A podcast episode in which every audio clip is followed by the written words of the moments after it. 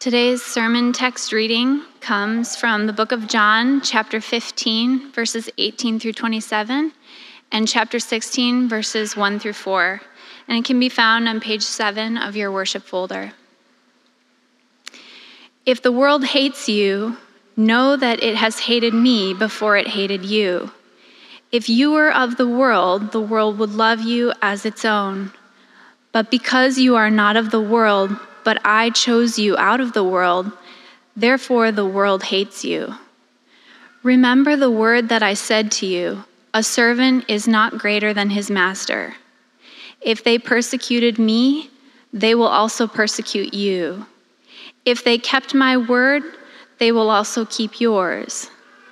But all these things they will do to you on account of my name, because they do not know him who sent me. If I had not come and spoken to them, they would not have been guilty of sin. But now they have no excuse for their sin. Whoever hates me hates my Father also. If I had not done among them the works that no one else did, they would not be guilty of sin. But now they have seen and hated both me and my Father. But the word that is written in their law must be fulfilled. They hated me without a cause. In chapter 16, verses 1 through 4, I have said all these things to you to keep you from falling away. They will put you out of the synagogues. Indeed, the hour is coming when whoever kills you will think he is offering service to God. And they will do these things because they have not known the Father nor me. But I have said these things to you that when their hour comes, you may remember that I told them to you. This is the word of the Lord.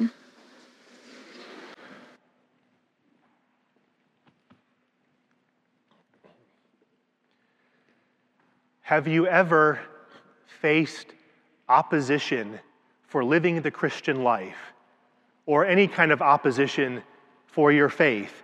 And then once you face that opposition, you started to question yourself, maybe even doubt that you believe the right things or are doing the right things.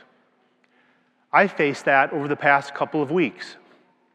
I've shared before how someone sent me a Facebook post saying, I hope your church plant fails. And another person right after that said, You offend me. And of course, I was heartbroken by those words. I started to think to myself, well, what, what did I do wrong? Should I have done things differently? Maybe I need to accommodate more to the world. And then just this past week, someone sent me this ridiculous uh, Facebook uh, post with a uh, ridiculous meme. I'm not going to even try to explain it, but it basically was accusing God of being tyrannical because of all the suffering in the world. This was sent by a self proclaimed atheist. When I got that, again, I was heartbroken. I thought to myself very briefly, just briefly, maybe he's right. Maybe God is this tyrannical God. Just for that brief moment, but, but then I moved on. Maybe you know what I'm talking about with your own experiences. You've shared the gospel with someone and it didn't go well. So then you wonder, well, what did I do wrong? It must be me that, that's the problem. Or maybe at work you, you've taken a moral stance, a right stance, but then you were ridiculed for it. Then you question yourself, maybe I was wrong. Or it can come in this form, where you know that you should share the gospel with someone, but you don't because you're scared. Fear of man sets in. You are so worried about what that other person is going to think of you that you remain silent and don't do anything. This is just a reality of living the Christian life. We will face opposition, and there is that temptation to fall away for a little bit. And if that's us this morning, the good news is that Jesus knows we're going to face this. And Jesus cares because he's speaking words of encouragement and comfort to his disciples in these verses. And he's doing that to encourage them because he knows how hard it's going to be. 16, verse 1, Jesus says, I've said these things to you to keep you from falling away. I mean, Jesus knows how hard it's going to be. We're going to face that temptation, so he's going to encourage us. And then, verse 4, Jesus says, But I've said these things to you that when their hour comes, you may remember that I told them to you. The hour of opposition will come. Jesus knows it's going to be difficult for us to stand our ground, so he speaks these words to strengthen us so that we won't fall away and stand in that difficult hour. And so that we can get, all get strength this morning, we're going to unpack these words of Jesus, which are so wonderful and heartwarming, as heavy as they are. And we're going to unpack these words in three points. First, the severity of suffering, the severity of opposition. Second, the reason for opposition. And then third, truths we can stand on that will give us strength when that hour comes. So, first, the severity of opposition. And, and, Jesus paints the severity in very stark and dramatic terms. And he's doing that not to just be heavy handed. The Bible's not just being gloom and doom here.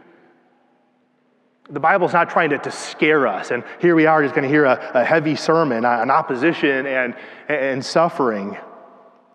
No, Jesus is making us aware of how severe it can be, so that way we are not taken by surprise, that we can expect these things. We should be willing to endure these things, so that way when they happen, we're ready for it and we will stand. And look at how Jesus explains the severity of suffering. He says in verse 18, The world can hate you, and know that it has hated me before it hated you. And so opposition comes in the form of hatred. And that is a very strong word. But that's how the world comes at us. The world is not going to simply hold us at arm's length.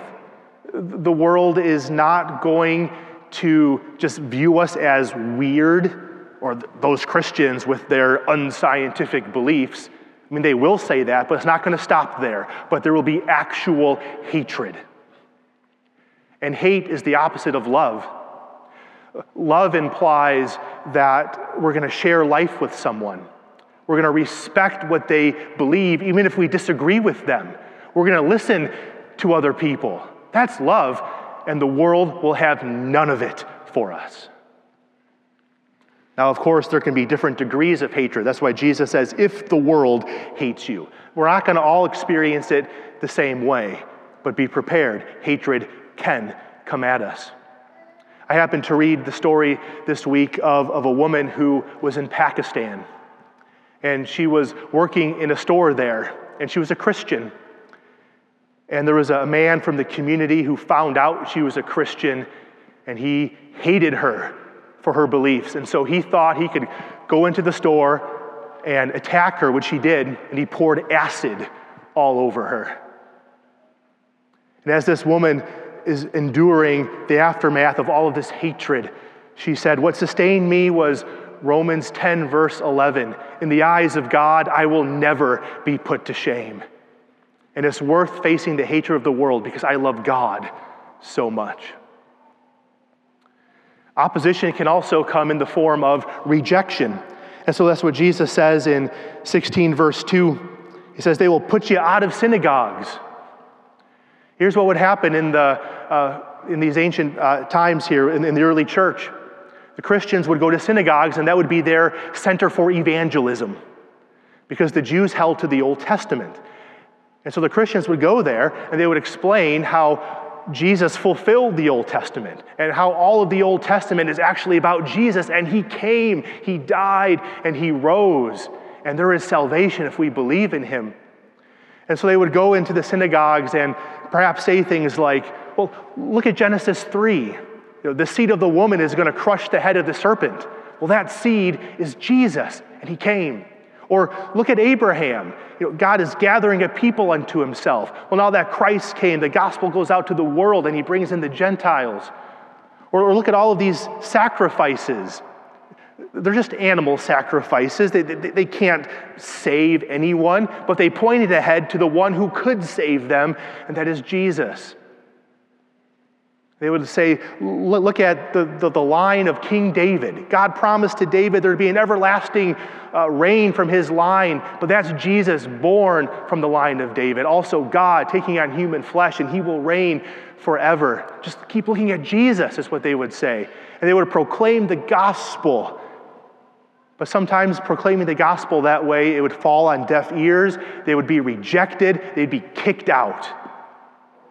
And we see that happening, like in the book of Acts. Peter and John are preaching Christ in the, the, the in the uh, temple square called Solomon's Portico. And, and just for pro- proclaiming Jesus, they're, they're arrested, they're brought before the Jewish authorities, and the authorities say, Stop preaching in the name of Jesus. And facing that rejection, they said, We can't stop preaching in his name. It's better to obey God rather than to obey man. Opposition also comes in the form of the possibility of losing our lives. That's why Jesus says there in 16, verse 2 the hour is coming whenever who, when whoever kills you will think he is offering service to God. We could lose our lives. We see that in Scripture. Stephen, the, the first martyr, being stoned to death, or James, the, the brother of John, who's put to death with the sword. One of my favorite martyr stories, if I can call it a favorite, I mean, we, we we hate that, that these things have happened, but one that has spoken to me was, was that of the story of Guido de Brès. He lived in the mid 1500s, and he was put in prison for uh, his, beliefs and he wrote the Belgic Confession, which is one of the most influential confessions of faith in the history of Christianity. And it has been impactful in my own life. And he wrote to the, the King of Spain, who was in charge, rather than to deny these truths, we would gladly offer our backs to the stripes, our tongues to the knives, and our bodies to the flames. And Guido de Brès did lose his life he died by, by being hanged. And all of these things that I'm describing hatred, rejection, the possibility of losing our lives. But maybe it seems like it's something for a different country, maybe China or parts of the Middle East, or even more like what we're hearing about in Canada but these things are possible for all Christians to, to experience, and we have to be ready and willing to endure these things. And here in Detroit or the metro area, okay, we're not going to lose our lives, but rejection is a real possibility. And maybe many of us know that rejection. And if we haven't faced any of these things, then we very well could in the future because opposition towards Christianity is growing. We live in a post Christian culture. And Christians don't have the privilege of the public square anymore. People don't listen to us. They, they, they, don't care what we say. In fact, they're antagonistic towards us. The media is, and we are made fun of, and we are characterized. So be ready. Don't be surprised if you're rejected. Be ready to stand strong because it's worth doing this for the sake of Christ. So that's the severity of the opposition. But then Jesus also in our passage is describing the reason for it. If you think about it, it's kind of strange. Why would so much hatred be unleashed upon Christians? I mean, I'm a Christian, and, and, and most of us here are, are Christians, and Christians are loving people. And we've enjoyed the, the, the, love and the sacrifices and sharing each other's burdens. And maybe even some people in, in the world would, would, would, say, Yeah, I've got a neighbor who's a Christian. They're, they're not all so bad. And look at all the things that Christians do sacrificing for people, serving the poor. How many hospitals and orphanages have been built in the name of Christ by Christians? How, how can the world hate us so much? How could there be any opposition? It's so weird. Well, Jesus explains why. And in, in explaining why, Jesus is, is strengthening us Because here's the thing when we face that opposition, it's easy to blame ourselves, or we, or we like doubt ourselves. We doubt doing the right thing when it's really the world that is against us. So it's very crucial for us to always remember why there's opposition. That way we can stand strong. And so, one of the reasons why Jesus says there is opposition, you look at verse 19. He says, If you were of the world, the world would love you as its own. But because you are not of the world, but I chose you out of the world, therefore the world hates you. So the world hates us because we've been called out of the world. Jesus is referring to the fact that, that, that we are saved, that we used to belong to the world. We, we, we, were stuck in our sin, but He reached down into our lives by His grace, and He changed our hearts, and He caused us to believe in Him. And so we are born again. We, we are new creations. We are alive in Christ, as Colossians says. And so we, we are very different. We are transferred from the world into the kingdom of God. And we still live in this world, but we are no longer of this world. So we've got different beliefs. We believe that Jesus is the only way for salvation. But the world says there's all kinds of different paths to get to God. We have different practices. We, we, we go to church. We worship. We sing. We give in the offering. We, we take communion. We listen to sermons. It's very different than what the world does on Sundays. We've got different uh, values. We, we value forgiveness and working towards reconciliation. And the world wants to abide by this cancel culture mentality where you just trap people in their, in their sin. They are their, people are their past, and there's no escaping their past. And we want to keep pointing to people to, to Jesus and the removal of our guilt and shame.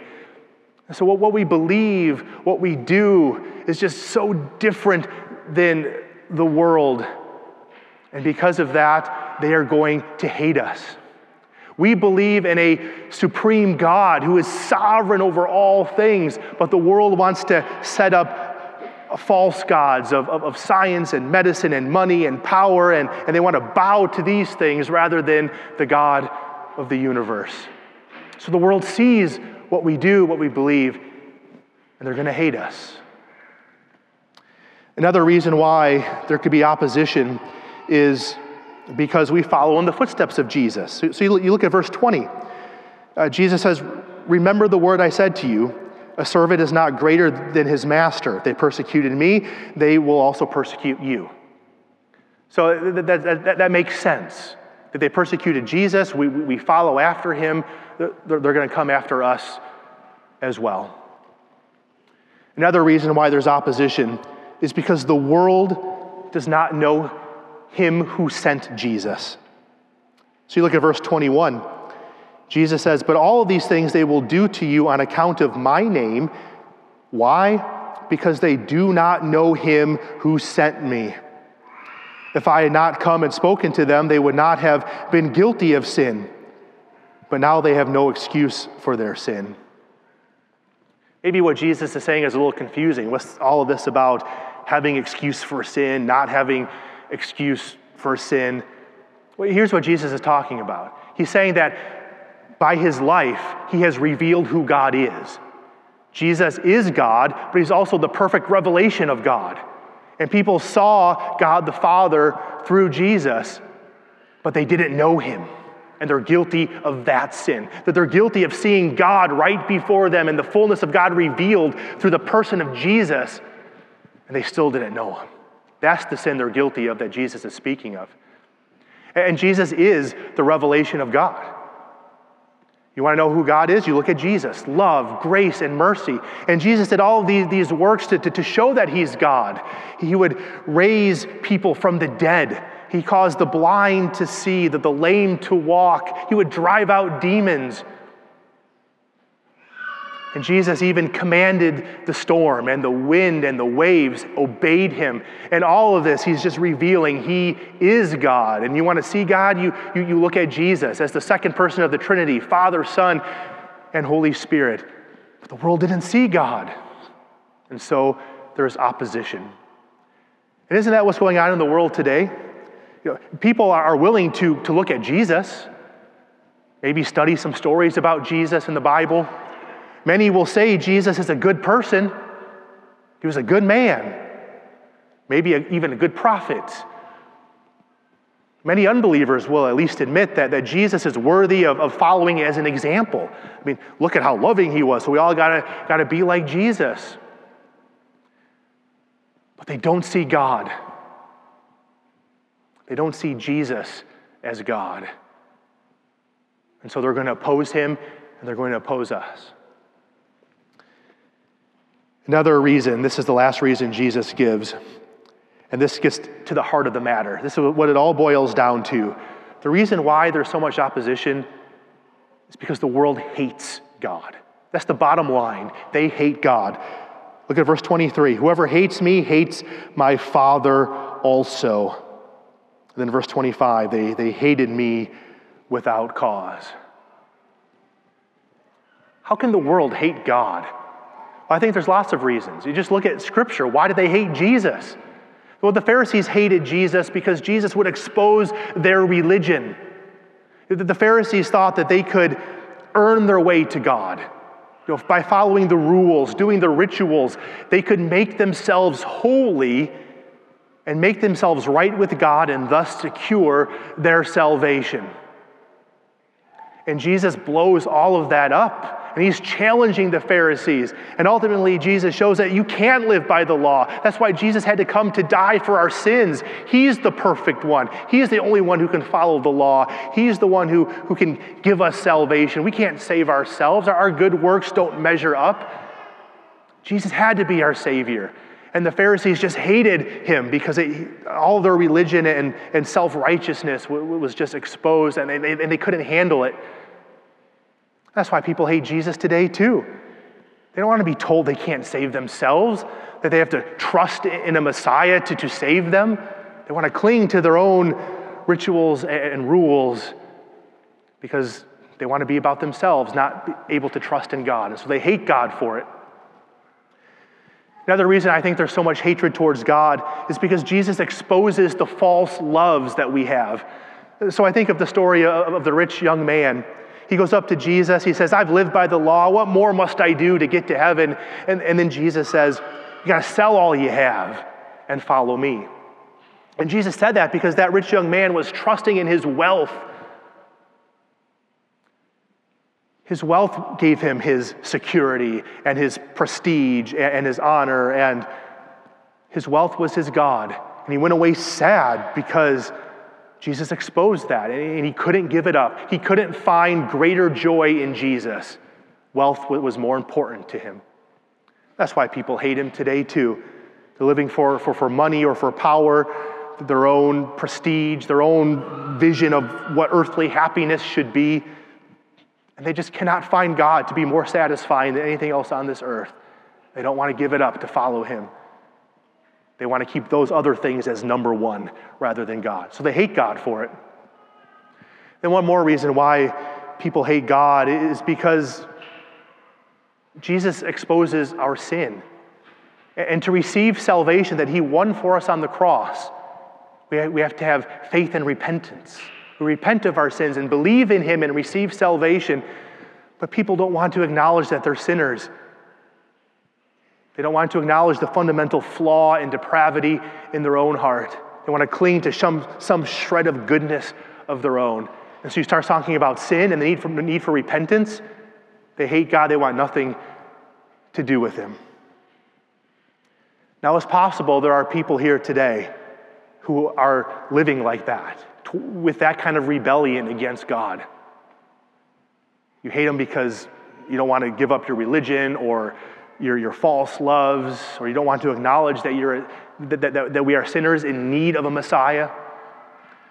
Maybe you've come here today exploring who God is. You don't even know why you're here, maybe, but you're here and you're just kind of curious about God. And, and then, then you, you realize, well, maybe I've been in rebellion against Him in these ways. I've actually hated Him. And if that's you this morning, there is good news. I hope and pray that the Spirit will soften your heart as a result of this sermon. And, and, and, God is a God full of grace and love and mercy, and He will forgive you. He will erase all of our sins, even if it's a sin of hating God or just being in abject rebellion against Him. He will forgive us, give us everlasting life if we just come to Him. And so, if that's you this morning, been one of those haters towards God, just come to Him. He will accept you and love you and save you. But then for the rest of us, just know why there's so much opposition. That way we can stand strong. Now we get to our third point some really wonderful truths that, that, that give us strength to stand. And, and, Jesus has just given one thing after the other here. And so, one, one truth that can sustain us is that if we face opposition, we need to remember it's an honor to face opposition. Now, our passage doesn't say it's an honor, but I think that's what's being implied. Because because go back to verse 20. Jesus says, Remember what I said to you, a servant's not greater than his master. If they persecuted me, they'll persecute you. So, so Jesus is saying, I'm the one suffering. You're going to follow in my footsteps. Well, it's always an honor then to follow after Jesus. Just remember that next time you face opposition. What an honor. You're actually in a position of exaltation rather than lowliness because you're doing it for Jesus. You're, you're, you're encountering what Jesus himself encountered. Another truth that gives us strength is in verse 25. Jesus says that, that the word is written, that their law must be fulfilled. So, what that means is that, that God is sovereign over all of the opposition. Their law will be, will be fulfilled. So, so that term law sometimes refers to just the Old Testament, uh, like first five books, or sometimes it refers to the entire Old Testament. I think here it's referring to the entire Old Testament. So Jesus is saying it's been prophesied. The Bible speaks that Christians will suffer opposition. Well, if, if it's been prophesied that this will happen, that means it's been ordained by God. God, nothing takes God by surprise, and He's got all of the opposition we face in His hands and will work it all towards the glory of those who love Him. So be confident of that. Remember that when you face opposition. Another thing to, to, to cling to here is the last part of verse 25. They hated me without cause. And so, know if you face opposition, there is no real good reason that you face opposition. It's, it's on them, it's their wickedness. So you just stay, stay the course. But there's also a challenge here. If there's opposition, it should be over Jesus, it should be over the gospel, it should not be over our own sin. The stumbling block should be Jesus, not us. And let's be honest, sometimes the stumbling block is us. As I talk to many people in Sterling Heights and, and beyond, those who don't go to church. Why don't you go to church? And so often it's because someone was treated so horribly by a Christian, or, or a pastor said something, or a priest did something, and it was so crushing to them, and they left and they never want to go back to church again. And so, there, the stumbling block is not Jesus, the stumbling block is our own sin. And we just have to keep checking our hearts we, if there's opposition, we want it to be because we believe in Jesus, we're proclaiming the gospel, not because of our own sin. So, so be, be challenged by that. And then one more uh, truth that that's going to sustain us. Uh, we, we didn't read it, but, but it's there in uh, 15, 26, and 27. When we face opposition, we can do so because we have the Holy Spirit. So Jesus says in verse 26, But when the Helper comes, whom I will send to you from the Father, the Spirit of truth, who proceeds from the Father, he will bear witness about me, and, and you will bear witness. We've got the Holy Spirit. And I just love how, how Jesus describes the Holy Spirit, because all of this is meant to, to give us strength when we face opposition. So the Holy Spirit is called a helper. Okay, you face opposition, you, don't know what to say, you don't know what to do. We've got a helper and that Holy Spirit lives inside of us, and the Spirit will guide us, and we can be confident of that. And the Spirit is sent by Jesus So, so the Spirit that is going to make us shine for Jesus and make us more like Christ throughout that whole process. This is the Spirit of truth. Okay, maybe we're tempted to fall away, but the Spirit will guard us in the truth that we belong to God and nothing can separate us from His love. And the Spirit will also enable us to, to proclaim the truth to people. And then, then the Spirit also uh, proceeds from the Father which means the Spirit is also sent from the Father. That, that's what proceeds means. So, so the Spirit comes from Jesus, the Spirit also is sent by the Father. So the, so the Spirit is going to enable us to do the Father's will, no matter how hard it is. We, we confess in the Nicene Creed that we say here sometimes that the Spirit proceeds from Father and Son. Well, that just means the Father sends the Spirit, and Jesus sends the Spirit. And we're going to do the Father's will. We're going to be like Jesus through everything that, that, that we face here. Then the Spirit will enable us to bear witness. How encouraging is that? When you face opposition, it's like, well, I got to say something better. I got to, you know, do this to, to, to turn the tables. And we are so weak. We're not always going to say the right things, but we don't have to because the Spirit is going to enable us to bear a witness. It's about God being strong when we are weak.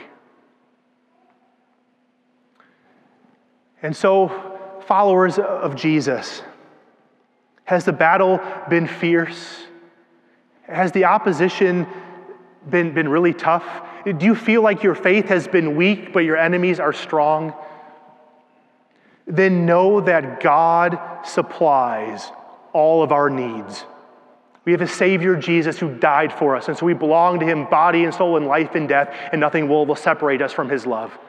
And we've got the Holy Spirit, the Helper, the one sent from God, the Spirit of truth.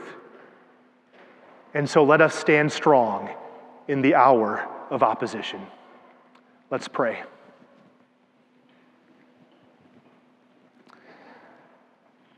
Father in heaven, we confess to you our weakness, but we know that, that you are strong and all powerful. And we thank you for your love for us, a love that would send Jesus, a love that would give us the Holy Spirit. And so help us to be encouraged by these words and help us to be bold with the gospel, not afraid of the world, but ever so bold because we just love you so much. And so may, may these words not just be encouraging to stand strong, but, but help us to, to see your love and your care for us in these words of Scripture so that we are so moved by that love and we're just overflowing with it so we can share you with others. We pray this in the name of Jesus. Amen.